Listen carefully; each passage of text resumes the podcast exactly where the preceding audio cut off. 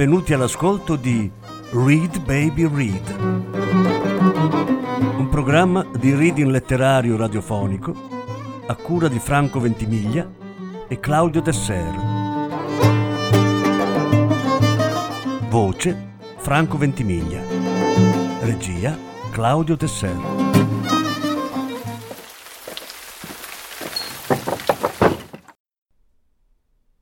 Milan Kundera Tre racconti dalla raccolta Amori ridicoli.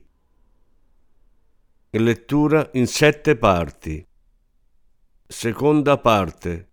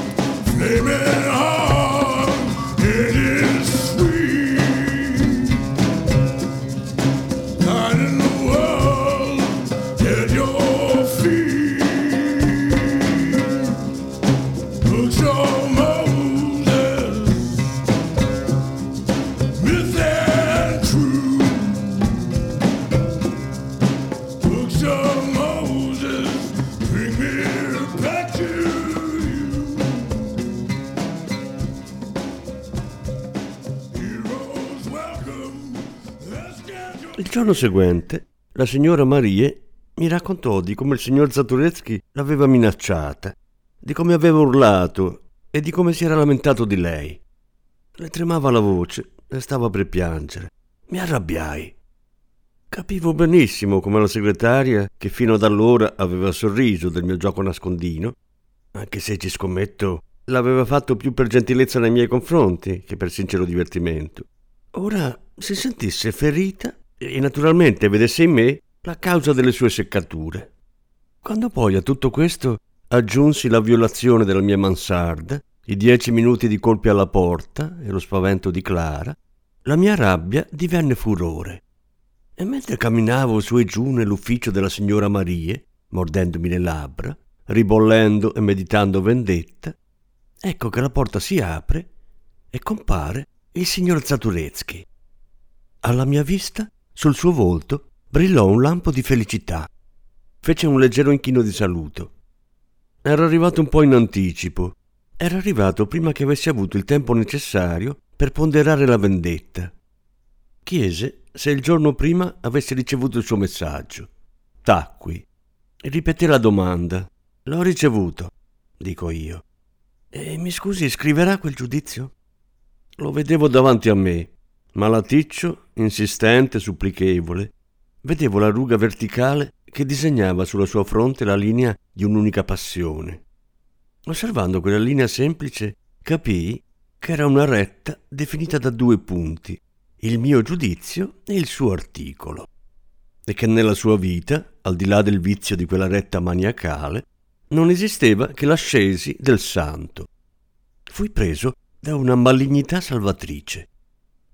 Lei capirà, spero, che dopo quanto è accaduto ieri noi non abbiamo più nulla da dirci, dissi.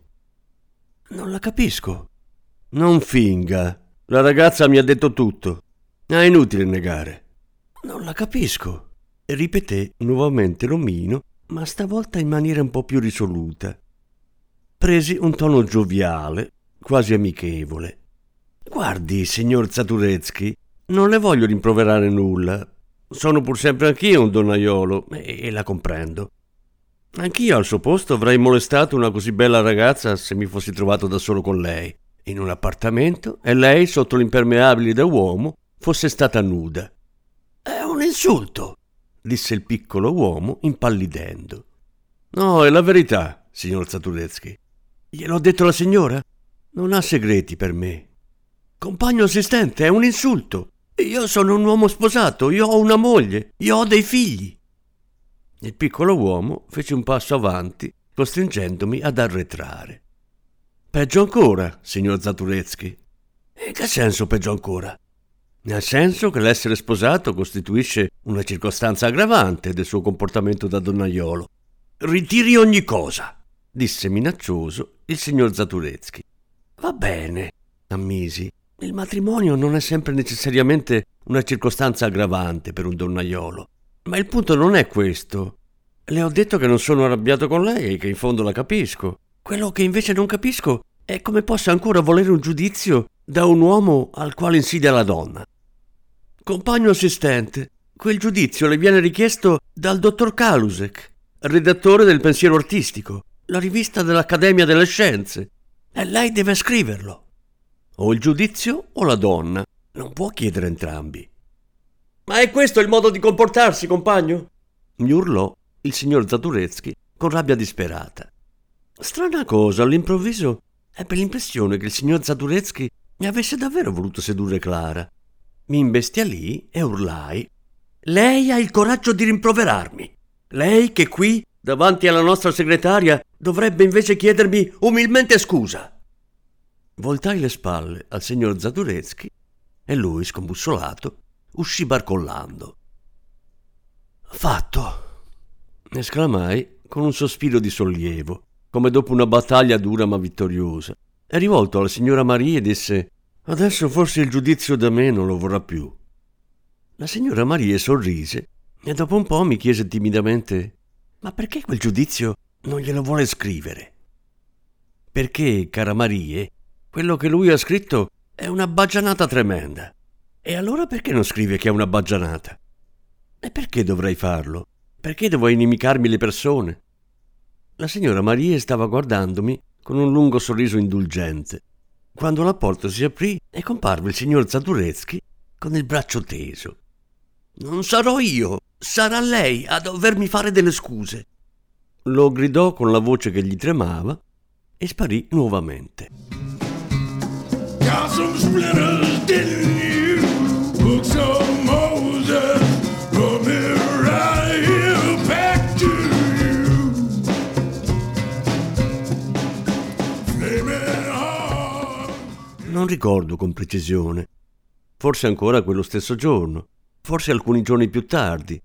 Nella cassetta della posta trovammo una lettera senza indirizzo. Dentro c'era un foglio dove una mano pesante e quasi goffa aveva scritto Esimia signora, si presenti da me domenica in relazione all'insulto subito da mio marito. Sarò in casa tutto il giorno. Se non si presenterà, mi troverò costretta a prendere provvedimenti. Anna Zaturecka, Praga, via Dalimilova, 14. Clara era spaventatissima e cominciò a dire che era tutta colpa mia. Feci un gesto noncurante con la mano e dichiarai che il senso della vita è divertirsi con la vita. E se la vita è troppo pigra, a noi non resta che darle una mano. L'uomo deve saper cavalcare le avventure, queste cavalle veloci come il lampo, senza le quali egli si trascinerebbe nella polvere come un fante annoiato. Quando Clara mi disse che lei, per quanto la riguardava, non aveva nessuna intenzione di cavalcare nessun tipo di avventura, la assicurai che non avrebbe mai incontrato né la signora Zaturezka né il signor Zaturetsky e che l'avventura alla quale ero saltato in sella l'avrei domata con grande facilità io da solo. Quando la mattina dopo uscimmo di casa, ci fermò il portiere. Il portiere non è un nemico. Una volta me l'ero saggiamente comprato con un biglietto da 50 corone e da allora ero vissuto nella piacevole convinzione che egli avesse imparato a non sapere nulla di me e che quindi non aggiungeva olio sul fuoco alimentato contro di me dai miei nemici. Sono venuti a cercarla due tipi, disse. Che tipi? Uno piccolo insieme con una donna. Che aspetto aveva la donna? Ha due spanne più lunga, terribilmente energica, una donna severa, faceva domande su tutto. Si voltò verso Clara, ma soprattutto su di lei, chi è e come si chiama. Dio santo, e lei cosa le ha detto? Strillò Clara. Cosa avrei dovuto dirle? Cosa ne posso sapere io di chi va da signor assistente? Le ho detto che ogni sera ne arriva una diversa. Ottimo, dissi, tirando fuori dalla tasca un biglietto da dieci corone. Dica sempre così. Non aver paura, dissi poi a Clara. Domenica non andrai da nessuna parte e nessuno riuscirà a trovarti. Venne domenica e dopo domenica lunedì, poi martedì, mercoledì, non accadde nulla. Vedi? dissi a Clara. Ma poi arrivò giovedì. Tenevo la mia solita lezione segreta e raccontavo agli studenti come i giovani Fauve, con fervida e generosa solidarietà, avessero liberato il colore della sua precedente descrittività impressionista. Quando all'improvviso la signora Marie aprì la porta e mi bisbigliò. C'è la moglie di quel Zaturezzi. Ma non ci sono io, dissi. Le faccia vedere l'orario. Ma la signora Marie scosse la testa. Gliel'ho detto che lei non c'era. Ma la signora si è affacciata nel suo studio e ha visto l'impermeabile sull'attaccapanni. E adesso sta seduta in corridoio ad aspettare. I vicoli ciechi sono i luoghi in cui mi vengono le migliori ispirazioni. Presi il mio studente preferito e gli dissi sia gentile, mi faccia una piccola cortesia. Vada di corsa nel mio studio, si infili il mio impermeabile ed esca dall'edificio. Una donna cercherà di dimostrare che lei è me. Il suo compito sarà di non ammetterlo a nessun costo. Lo studente uscì e fu di ritorno dopo una quindicina di minuti. Mi annunciò che il compito era stato eseguito, la zona sgombra e la donna ormai fuori dall'edificio. Per quella volta avevo dunque vinto. Poi però giunse venerdì e quel pomeriggio Clara ritornò dal lavoro che quasi tremava.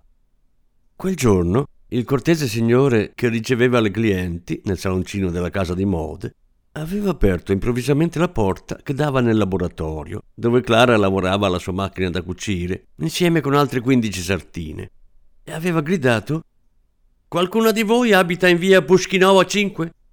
Clara sapeva bene che si trattava di lei perché via Pushkinova 5 era il mio indirizzo, ma una prudenza ben assimilata la trattenne dal farsi avanti, poiché sapeva che abitava da me irregolarmente e che la cosa non riguardava nessuno.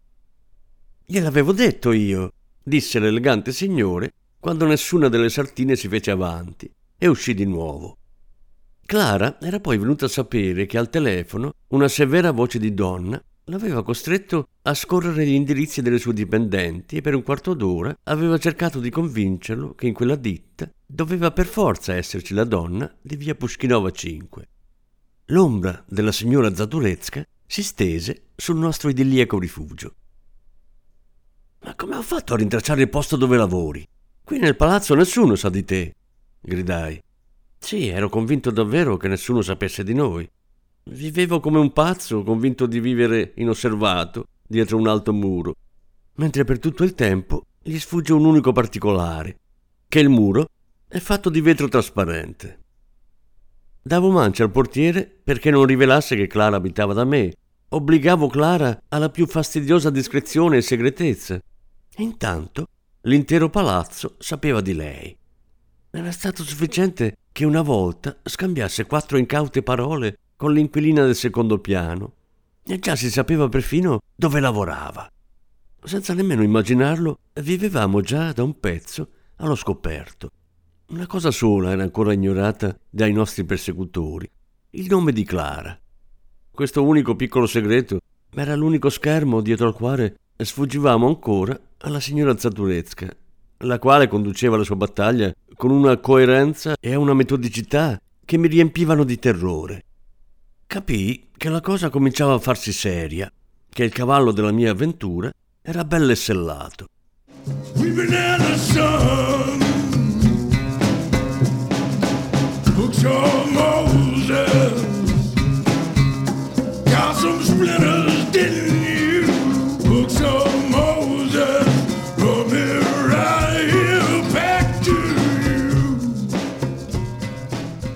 Questo accadeva il venerdì e quando il sabato Clara ritornò dal lavoro era di nuovo tutta tremante. Era avvenuto quanto segue. La signora Zaduresca si era presentata con il marito alla ditta dove aveva telefonato il giorno precedente e aveva chiesto al direttore il permesso di visitare il laboratorio ed esaminare insieme con il marito le facce di tutte le lavoranti presenti. La richiesta aveva in effetti stupito il compagno direttore, ma la signora Zaturezka aveva assunto un tale atteggiamento che non era possibile non acconsentire. Parlava in maniera oscura di un insulto, di un'esistenza distrutta, di tribunale. Il signor Zaturetsky le stava accanto, accigliato e in silenzio. Erano stati quindi accompagnati nel laboratorio. Le lavoranti avevano sollevato la testa con indifferenza e Clara aveva riconosciuto l'omino. Era sbiancata e con innaturale naturalezza aveva continuato a cucire. Prego, aveva detto il direttore con ironica cortesia, facendo con la testa un cenno alla rigida coppia. La signora Zaturesca capì di dover prendere l'iniziativa e incitò il marito. Su, guarda! Il signor Zatureschi alzò lo sguardo accigliato e si guardò intorno. È una di queste? gli chiese a bassa voce la signora Zaturesca. Evidentemente, neanche con gli occhiali, il signor Zatureschi aveva una vista sufficientemente acuta da abbracciare la sala, d'altronde piuttosto vasta, e piena di cianfrusaglie ammucchiate e di abiti appesi a lunghe aste orizzontali, con le lavoranti irrequiete che non stavano sedute come si deve, rivolte alla porta, ma in tutti i modi possibili. Si voltavano, si mettevano a sedere un attimo, si alzavano o giravano involontariamente il viso. Il signor Zaturezzi fu costretto quindi ad avanzare, cercando di non saltarne nessuna. Quando le donne si accorsero di essere esaminate, e per di più da un individuo così bruttino e così poco desiderabile, sentirono nel fondo della loro sensibilità un vago senso di umiliazione e cominciarono a borbottare e a lanciarsi battutine a mezza voce. Una di loro, una giovane robusta, sbottò con impertinenza. Starà cercando in tutta Praga la carrognetta che l'ha messo incinto. I due coniugi furono sommersi dalla grossolana risata di scherno delle donne, ma resistevano timidi e ostinati e con una certa strana dignità. Signora mamma, riprese l'insolente rivolta alla signora Zaduresca, lo sorveglia male il suo marmocchio e io un ragazzo così bellino non lo farei neanche uscire di casa. Continua a guardare, bisbigliò la signora al marito. E questi, imbronciato e spaurito, continuò ad avanzare un passo dopo l'altro, come tra le due ali di un plotone punitivo, ma nonostante ciò proseguiva con fermezza, senza saltare nessun viso. Per tutto il tempo il direttore aveva sorriso in maniera neutrale. Conosceva le sue donne e sapeva che con loro non avrebbe ottenuto nulla. Fece perciò finta di non sentire il loro baccano e chiese al signor Zaturezzi: Mi scusi, ma che aspetto aveva questa donna? Il signor Zaturezzi si voltò verso il direttore e con lenta serietà disse: Era bella, era molto bella. Clara, intanto, stava rincantucciata in un angolo della stanza il suo nervosismo, la testa bassa e il suo accanito attivismo contrastavano con il comportamento scatenato delle altre donne. Ah, come fingeva male di essere poco appariscente e insignificante. Il signor Zaturetsky era ormai a un passo da lei e nel giro di pochi istanti l'avrebbe guardata in viso. È poco ricordarsi soltanto che era bella, disse il cortese direttore al signor Zaturetsky. Di belle donne ce ne sono parecchie. Era piccola o grande? Alta, disse il signor Zaturetsky. Era bruna o bionda? Il signor Zaturetsky ci pensò su e disse bionda. Questa parte del racconto potrebbe servire come parabola sulla forza della bellezza. Il signor Zaturetsky, quando aveva visto Clara da me per la prima volta, era stato così accecato che in realtà non l'aveva vista. La bellezza aveva creato davanti a lei come una cortina opaca una cortina di luce che l'aveva nascosta come un velo. Clara, infatti, non è né alta né bionda. Solo la grandezza interiore della bellezza le aveva conferito, agli occhi del signor Zaturetsky, l'apparenza della grandezza fisica. E la luminosità che si sprigiona dalla bellezza aveva conferito ai suoi capelli l'apparenza dell'oro. Per cui, quando l'ometto arrivò all'angolo della sala dove Clara, nella sua tenuta grigia da lavoro, stava spasmodicamente china sui pezzi di una gonna, non la riconobbe. Non la riconobbe perché non l'aveva mai vista.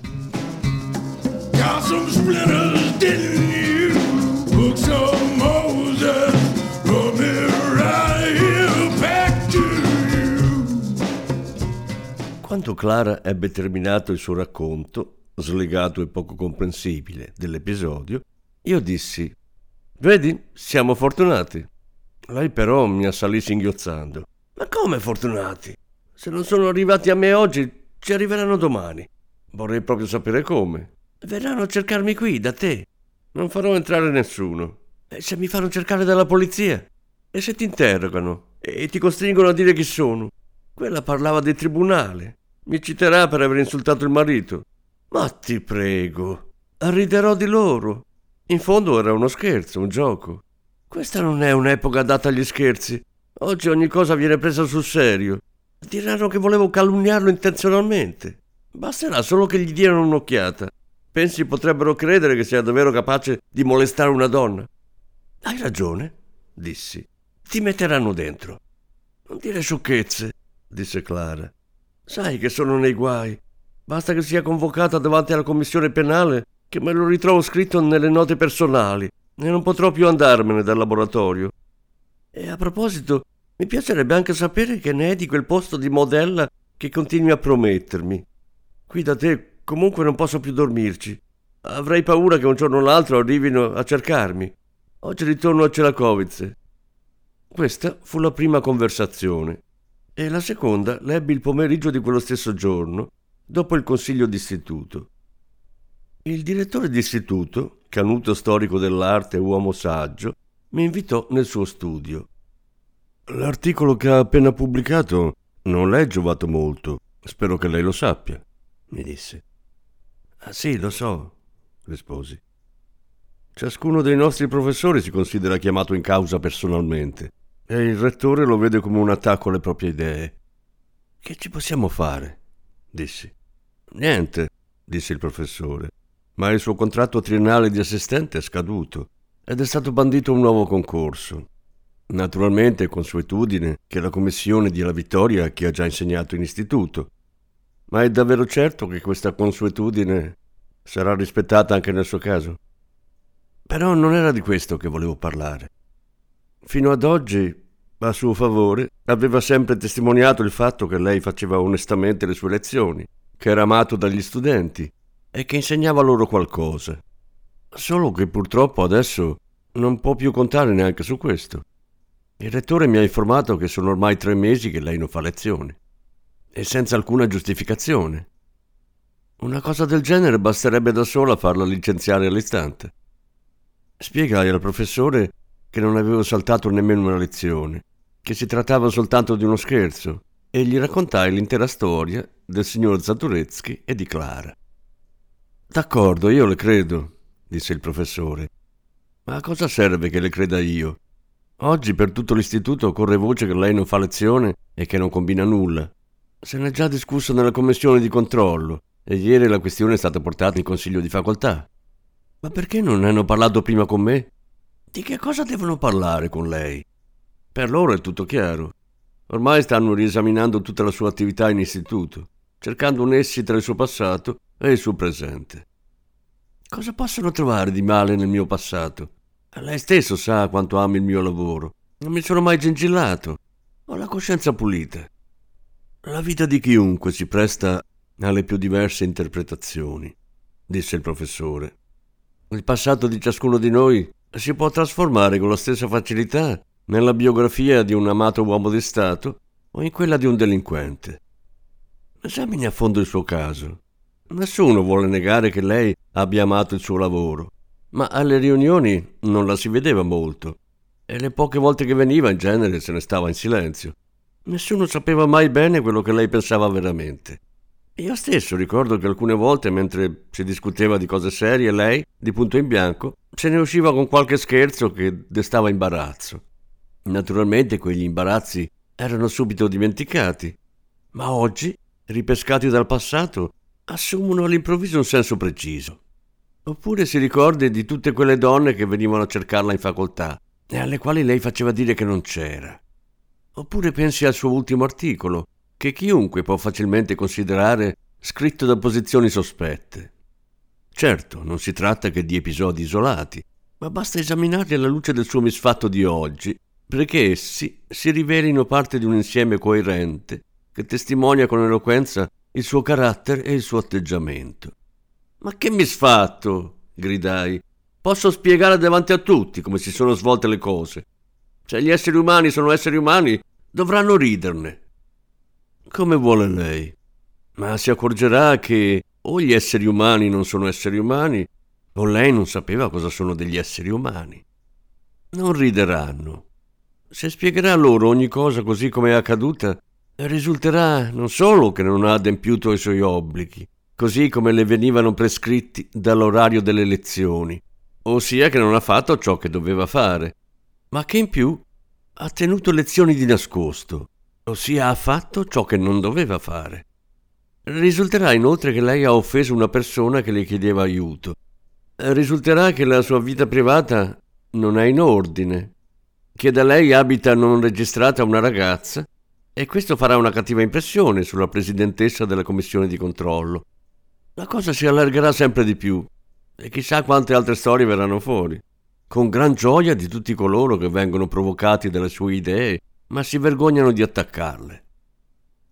Sapevo che il professore non mi voleva né spaventare né ingannare, ma lo consideravo un originale e non volevo cedere al suo scetticismo. La storia col signor Zaturetsky cominciava a farsi pesante, ma non mi aveva ancora stancato. Il cavallo ormai l'avevo sellato, non potevo quindi permettere che mi strappasse di mano le redini e mi portasse dove voleva.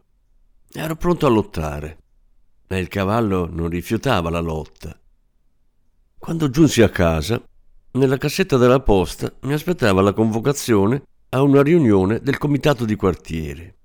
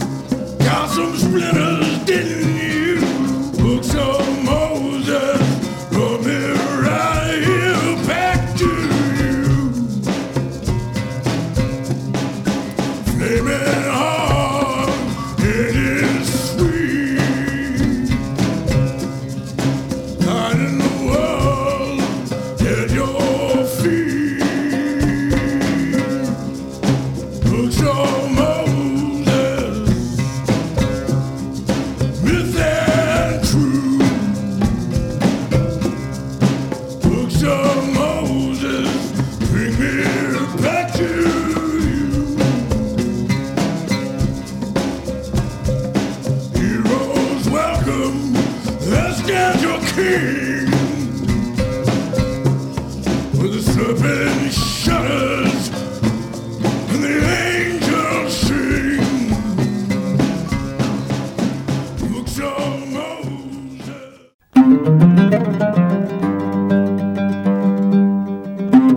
Avete ascoltato Read Baby Read, un programma di reading letterario radiofonico a cura di Franco Ventimiglia e Claudio Tesser. Grazie per l'ascolto, alla prossima settimana. La terza parte della lettura sarà trasmessa la prossima settimana.